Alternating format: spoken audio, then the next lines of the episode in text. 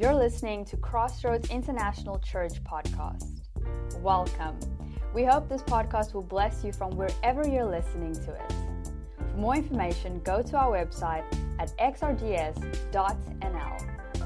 And now, let's get into the podcast. Well, good morning. Now, Johan said that uh, I've been away so long, I need to reintroduce myself. So, uh, for those of you who do not know who I am, I am Paul, and together with Johan, um, I'm your pastor. So, and it is so good to be with you. I will, in the coming weeks, I will share with you uh, where I've been and what I've done in more detail. I'll give you uh, a little bit uh, as the service goes on. But firstly, I uh, decided to, I've just come out of the wilderness, and I'll explain that to you just now. And and I've decided to, uh, at least till today, keep the uh, what I think is pastoral looking. Um, uh, John the Baptizer in the wilderness beard. Uh, my children would beg to differ, and they say, Dad, you look exceedingly old, get rid of it. So I'll be shaving it today. Um, oh.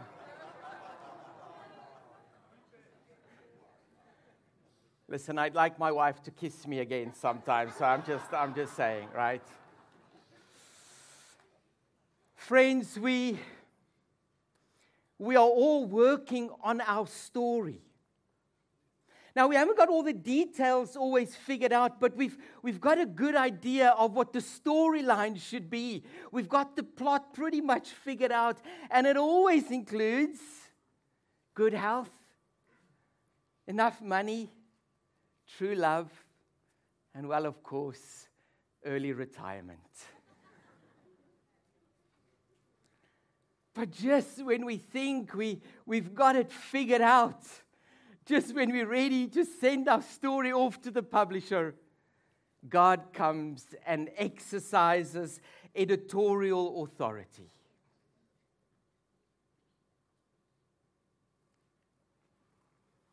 Just ask Saul on the road to Damascus. God comes and he, he adds a character through an unexpected pregnancy. Don't worry, I'm not talking about Catherine and myself. Or God comes and he, he takes away a character through a tragedy or divorce. Or the story comes and it, and it twists again when I suddenly lose my job or my health goes out the window. The plot changes again when I find myself on an aeroplane leaving my home country, immigrating to a new country, and I have to start all over again. The question becomes what do we do when God edits your story? You see, because the thing is, when God edits our story, it usually the edits that take place is usually not in line with my vision for how the storyline should go. You see, and because that's true, when God edits our story, we sometimes feel in these moments of God's editing room, we sometimes feel like we have been abandoned by God. God no longer loves us. And we say things like, God, where are you? How, how can this be going on in my life? How can this be happening? Why do I have no friends at school? Why, why it, has my career not turned out the way it's... And so, we, and so we feel at times when our story is being edited in a way that we, we feel like we are living in the wilderness. We feel like we are abandoned and isolated and like we are going through a wilderness experience. And so today we're starting a new series which I'm calling Worship in the Wilderness. See, the Bible actually has a lot to say about wilderness. Uh, surprisingly, the Bible talks about wilderness a lot. Now, we understand that when the Bible speaks about it, it often speaks about it as a physical, geographical place, for example, the Judean wilderness. But when the Bible speaks about wilderness, it also is a metaphor for those difficult and painful things we go through in life. Interesting side note we try and do everything in our power to avoid wilderness. And then we have Jesus that seems to, when we read, intentionally and deliberately goes and seeks out wilderness. And then in a disturbing twist, Mark 6:31, he invites us to join him. But what do you do when God edits your story and you feel like you are living in a wilderness? Do you respond with faith? Or fear and f- frustration? Or how about this? Worse, even a frustrated faith. how do you respond when God edits your story? Do you respond with anger or trust? Do you run, uh, turn away from God or run to God? Do you worship or do you wallow? Do you worship His majesty or do you wallow in your misery? I believe to help us worship in our wilderness, to help us to choose faith and not fear, trust and not anger, God gives us other stories. He gives us the Bible. The Bible is filled with stories of people who have gone through wilderness as we are perhaps right now. To help us, to understand, to help us make sense of our wilderness, to help us make sense of our struggle, of our pain, of our misery, to help us understand how we are to worship in the wilderness why we are to worship in the wilderness, how we are to respond. And so you might be hearing say, uh, maybe you are struggling with guilt. God gives us the story and he says, Well, hello, meet Peter, the disciple who denied knowing Jesus. You might be facing an impossible situation, and God gives us a story and said, Hey, can I introduce you to a young man named David? You might sit here and you feel like you've used up all your second chances. Well, then, hi, here's the story of the lady caught in the act of adultery. And so God gives us these stories to help us. And that's what we're going to do. We're going to look at some stories in the Bible of people who lived and experienced wilderness to help us make sense of our story. But the one thing you will come to discover is that in all these stories of wilderness, and we're going to look at some of them, God always comes with a message. As He comes to you and me, as He comes to you today with a message, will you put your trust in me because I am the author and finisher and perfecter of your story? Hebrews 12. Put your trust in me, for I am the author and finisher of your story. So, we start a new series today, Worship in the Wilderness. We're supposed to look at Joseph today. We'll see how we go on for time. Uh, but we're supposed to look at Joseph today. We'll have a little look at uh, Israel's son, Joseph. Uh, not too much detail um, as we start this new series. But I want to say this to you that if you are ready, if you are willing, I believe that God wants to speak to you powerfully. And I invite you to invite God into the midst of your wilderness. So, and to help us, what I've done is, and, and please just forgive me because understand that I was in the wilderness, and I'll explain that to you now. Um, I, I, instead of writing daily devotions for this sermon series, I made a series of little videos two, three, four minute videos. The first one will be up on our website, on our app tomorrow, and they will serve for us as daily devotions to help us through this series. Uh, two, three minutes long, so not too long. Uh, I only had my cell phone, so please forgive me. And just, to, just so that you understand, um, I charged my cell phone with a solar panel. I, you'll understand why when you know where I was, and I'll explain to you where I was. Uh, there's no cell phone or Wi Fi reception, at all. But you, I hope you appreciate the fact that in order to get these to Beth, to put these videos together for you, I had to go and hike and climb a mountain. And if I stood right on top of this mountain and I faced the exact right direction and the wind blew in the right direction, it would take about 45 minutes to upload a two minute video so that I could get them to Beth for these devotions. And eventually, my phone just didn't like being charged by a solar panel anymore. So uh, it was supposed to be four weeks worth of videos. You've only got three weeks. I'm sorry for that. But hopefully, they will uh, be meaningful for you as you work with God through this series of worship in the wilderness. In the series, we will meet many characters who face difficult, disappointing, and disorienting situations and I pray that there will be a guide for us as we see these stories that will help us make sense of our story. So before we get to Joseph, just a few thoughts. I thought, let me throw them out there for you now on wilderness.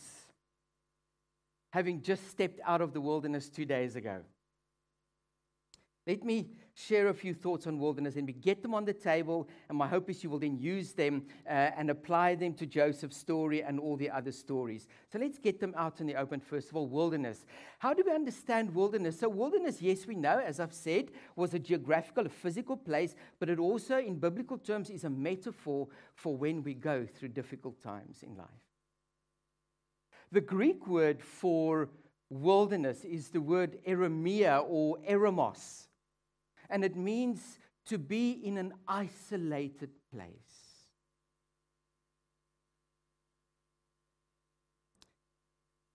Sometimes in life, when our story takes an unexpected turn, it often leaves us feeling like we are in an isolated place. I think wilderness is God's editing room. A side note you know, sometimes wilderness comes into our lives uninvited, unexpected, circumstances beyond our control. But we also see in the life of Jesus, and we'll speak more about this, where Jesus actually deliberately goes and he seeks out wilderness and invites us to join him there. And that's what I did the last month. Um, I uh, lived uh, in a tent um, under a tree that was my tent. And right now, most of you are thinking, this guy has definitely lost it. Uh, next to a dry riverbed in Botswana, um, I lived in a, I slept on the ground for, for a month. I um, lived in an unfenced wildlife wilderness. I lived with lions. This track was outside my tent a couple of days before uh, last week this time. That's a lion track, in case you're wondering what that is. Uh, so, by the way, so I went to intentionally seek out wilderness for two reasons. Number one, just for fun, to go and train as a uh, a field ranger, so that was the one thing. Uh, just for fun, I'm not changing jobs, don't worry about it. Um, but also to withdraw from in order to draw near to God. I wanted to take time to seek God's face, to pray for me and my family and for you, my church, to spend time fasting and praying and seeking God's face. And so I saw this uh, lion track outside my tent and decided to, in my great wisdom uh, with a friend, to see if we can actually track this lion on foot. And so for about four or five kilometers, two, uh, two to three hours, tracking this lion, turns out to be two lions, on foot and found this uh, beauty. I call him Pretty Boy. Um, I went back, just that was not taken with my phone before you ask me, right? Uh, found him, uh, were just not many meters away, but went back the next day, found him again with a proper camera to take that photo with a proper camera. Um, so I lived with lions, I lived with hyenas, I lived with snakes and scorpions. This one was inside my tent on top of my sleeping bag, decided we're not going to be friends, and uh, asked him politely to please leave uh, my, and vacate my tent. And so I put him outside. The wilderness can be a dangerous and scary place to be. But I will tell you one thing the wilderness will always, always, always present you with an opportunity to rediscover self and your Creator. When we learn to worship in the wilderness and not wallow in the wilderness. Wilderness. I think wilderness is those moments in life where God says, Stop. You see, because the world is pulling in one direction with great might and great force, and we go along with it, and it really is about self. And there comes moments in life where God says, It's time to stop because I want you to pull in a different direction. I want to show you as you are, are pulled along and you're sucked into this vortex of the kingdoms of this world. I want you to stop. And so God brings wilderness in our lives because I want to remind you about my kingdom. I want to remind you that in my kingdom, things work differently. In my kingdom, blessed are those who mourn. In my kingdom, blessed are the poor. In my kingdom, those who are first will be last. In my kingdom, true greatness is found in servanthood. So there's moments where God says, Stop, I want you to. And here's, I believe, part of the reason for why wilderness comes into our lives. And I think we find it in the story of Saul, Paul, on the road to Damascus. You remember Acts 9, verse 17. I think the verse is going to be up there for you. So Saul encounters God in a powerful way. And he ends up in Damascus, and God sends Ananias to him. And Ananias comes to Paul with these words. And I think this is at the heart of why wilderness in our lives sometimes. When God says, Stop, Ananias comes to uh, uh, Paul, Saul, and he says, God has sent me to you so that you might see again. And be filled with the power of the Holy Spirit. Sometimes wilderness comes into our lives so that we might see again who you are, who you were created to be, your reason for being alive. And as you see again, to be filled with the power of the Holy Spirit, to live in this life that pulls in a different direction from the kingdoms of this world. Cannot be done without the power of the Holy Spirit. So that we might see again and be filled with the power of the Holy Spirit. That's my prayer for you. That was my prayer going into this. God, help me just to see again. Help me, remind me of my call and, and why I do what I do. Help me to see again. I pray for you that God will help you see again and fill you with the power of His Holy Spirit. I think part of the why of wilderness in our lives. And then the consequence, the fruit, the result of wilderness in our lives is a beautiful thing. I think it's found in the words of Jesus on the cross, Matthew's Gospel. What's it, 27, somewhere there? I think we've got it on do we have it for you? The words of Jesus on the cross, Matthew 27, verse 46, where he says, My God, my God, why have you forsaken me? In trying to understand what does wilderness give to us and bring to us. That word that Jesus uses there on my God, my God, why have you abandoned me? Has got a very close connection to the word eremia, eremos, being in an isolated place, an abandoned place, a lonely place. And I find it immensely interesting that Jesus chooses to use those words on the cross. You see, because those words is Jesus quoting Psalm 22, this great lament of the people of Israel in Psalm 22, where essentially they're crying out, God, we're in the wilderness. Why have you abandoned us? Why are we isolated? Why do you not love us anymore? God, where are you? And Jesus takes that great lament of the people of Israel and he quotes their lament on the cross. And it's as if Jesus takes their wilderness, their lament upon him on the cross. And so Jesus on the cross deals with our wilderness. I want you to hear that today. Jesus has dealt with your wilderness on the cross. And so, this thing that was meant to, or this thing that so often is meant death, Jesus has won a great victory. And now, wilderness becomes no longer a place of death, but it is now a place of life because Jesus has dealt with your wilderness on the cross. Did you get that? Jesus has dealt with your wilderness on the cross. And the thing that was meant to harm and hurt now is the very thing that ends up saving your life. Wilderness in the hands of Jesus will save your life. Okay, um, let's get to Joseph. Are you still with me? I've got uh, three more minutes. Right, okay.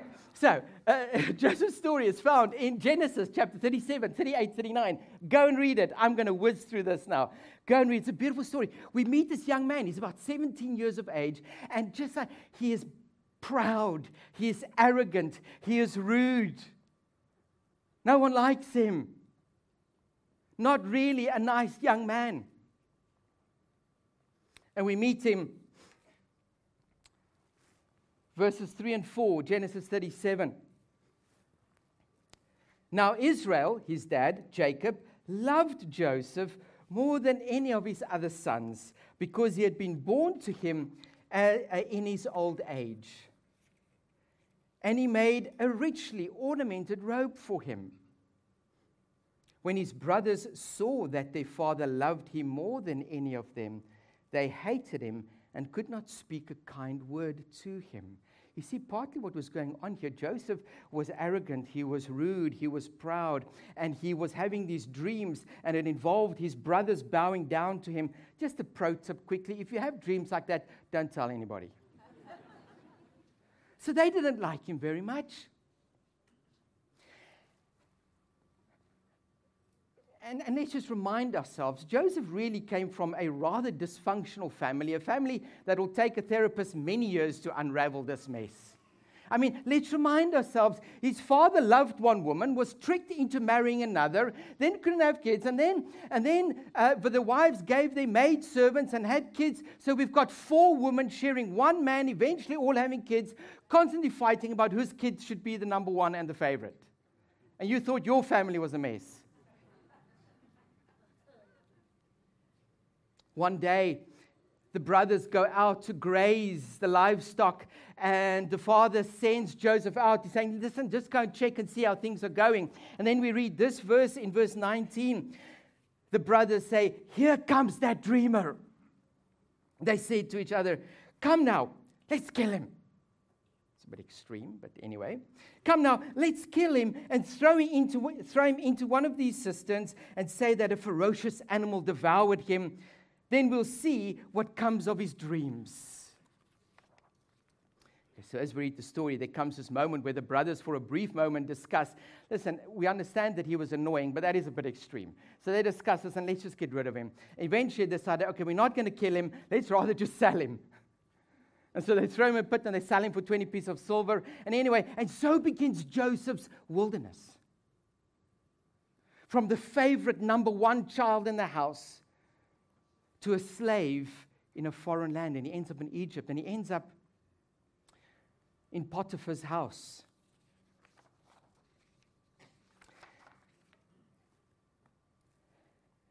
The one lesson we learned from Joseph very quickly, as I run through this quickly, the lesson we learned from Joseph is that he chose to trust the words of God. Because as you read his story, 37, 38, 39, you will come across this, fa- this phrase the whole time, and God was with him, and God was with him, and God was with him. And Joseph, we very quickly see, made the decision to trust those words that God was with him. And we discover that true trust always translates into how I act next, in what I do next. If I really trust God, it will show itself in what I do next. And so, one of the lessons we learn from Joseph is always, no matter how tough the wilderness is, always do the next right thing.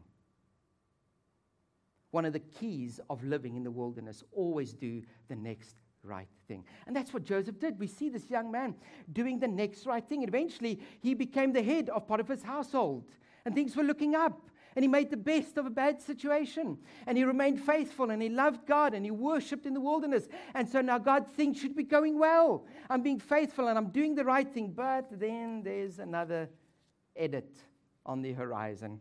The plot thickens. Chapter 39, verse 6 to 8. Now Joseph was a well built and handsome young man. And after a while, his master's wife took notice of Joseph and said, Come to bed with me. But he refused. He did the next right thing. He refused. And anyway, you know how the story goes. Eventually, she essentially accused him of raping her, and he ends up in prison. Oh, my goodness. So now he goes from slave in a foreign land to way worse, prisoner in a foreign land. And it's about now where I begin to pray God, where are you? Why have you forsaken me? Why have you abandoned me? Why do you not love me? Where are you? But we see not with Joseph. You see, Joseph, we see in the season of wilderness, always chose to do the next right thing. But he also made the decision to say, God, I want you to use this season of my life to shape me and mold me. And so we see wilderness becomes for us by the grace of God, when we choose to worship and not wallow in the wilderness, the place where God works some stuff out of us in order to work some stuff into us so that He can work through us. And so, where He started as arrogant and rude and proud, He became humble and patient and loving and kind. God worked some stuff out of him to work stuff into him so that God can work through him. And we see Joseph allowing God to shape him and work on him and form him in the wilderness. I want to say to you, my friends, will you allow God to use your wilderness to shape you, to change you, to mold you into his image and into his likeness? The wilderness is a difficult place, but it can become the place that saves your life. Don't waste your wilderness.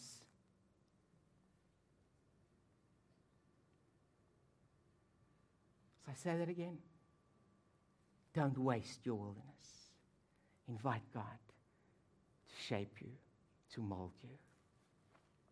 And he continues to do the next right thing. Okay, I need to stop now. Let me stop by saying this to you. The thing that we discover also with Joseph's story and his wilderness experience is that in Jesus, when we worship and not wallow, okay, a little bit of wallowing is okay. Sometimes we need to wallow a bit. But the percentage needs to be in favor of worship. when we worship in the wilderness, you will see that your story will never end with wilderness. It will always end with resolution and redemption. You see, because now he's in prison. And he's interpreting dreams, and people making promises and breaking promises, but he does the next right thing. And eventually, Pharaoh has a dream, and only Joseph can interpret it. And so the story finds resolution. His wilderness finds resolution as he, in the end of the story, finds himself second in command of the country and it ends in redemption for his people as he's able to provide for them during this drought and give them food. When we surrender our wilderness to God, your story will end with resolution and redemption because that's what Jesus did for us on the cross. He dealt with our wilderness, He took our wilderness upon Him and in its place, he gave us life.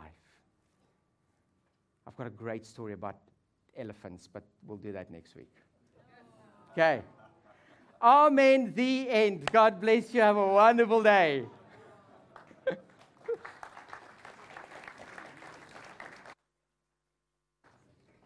Let us pray as we get ready to close our service and as we get ready to worship God together one more time. Heavenly Father,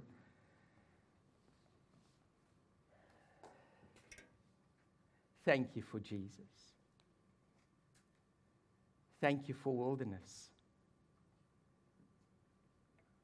Thank you for this precious and beautiful church.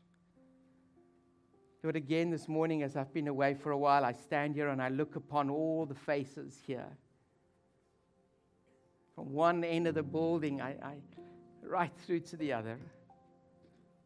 Lord, maybe some seated here today are in the wilderness. Maybe others who are not in the wilderness maybe need to seek out wilderness.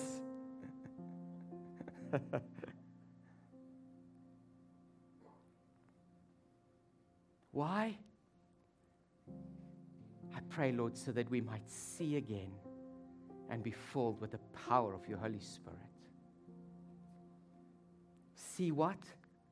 Well, Lord, to see again that we were created to love you, to worship you, to love my neighbor as myself.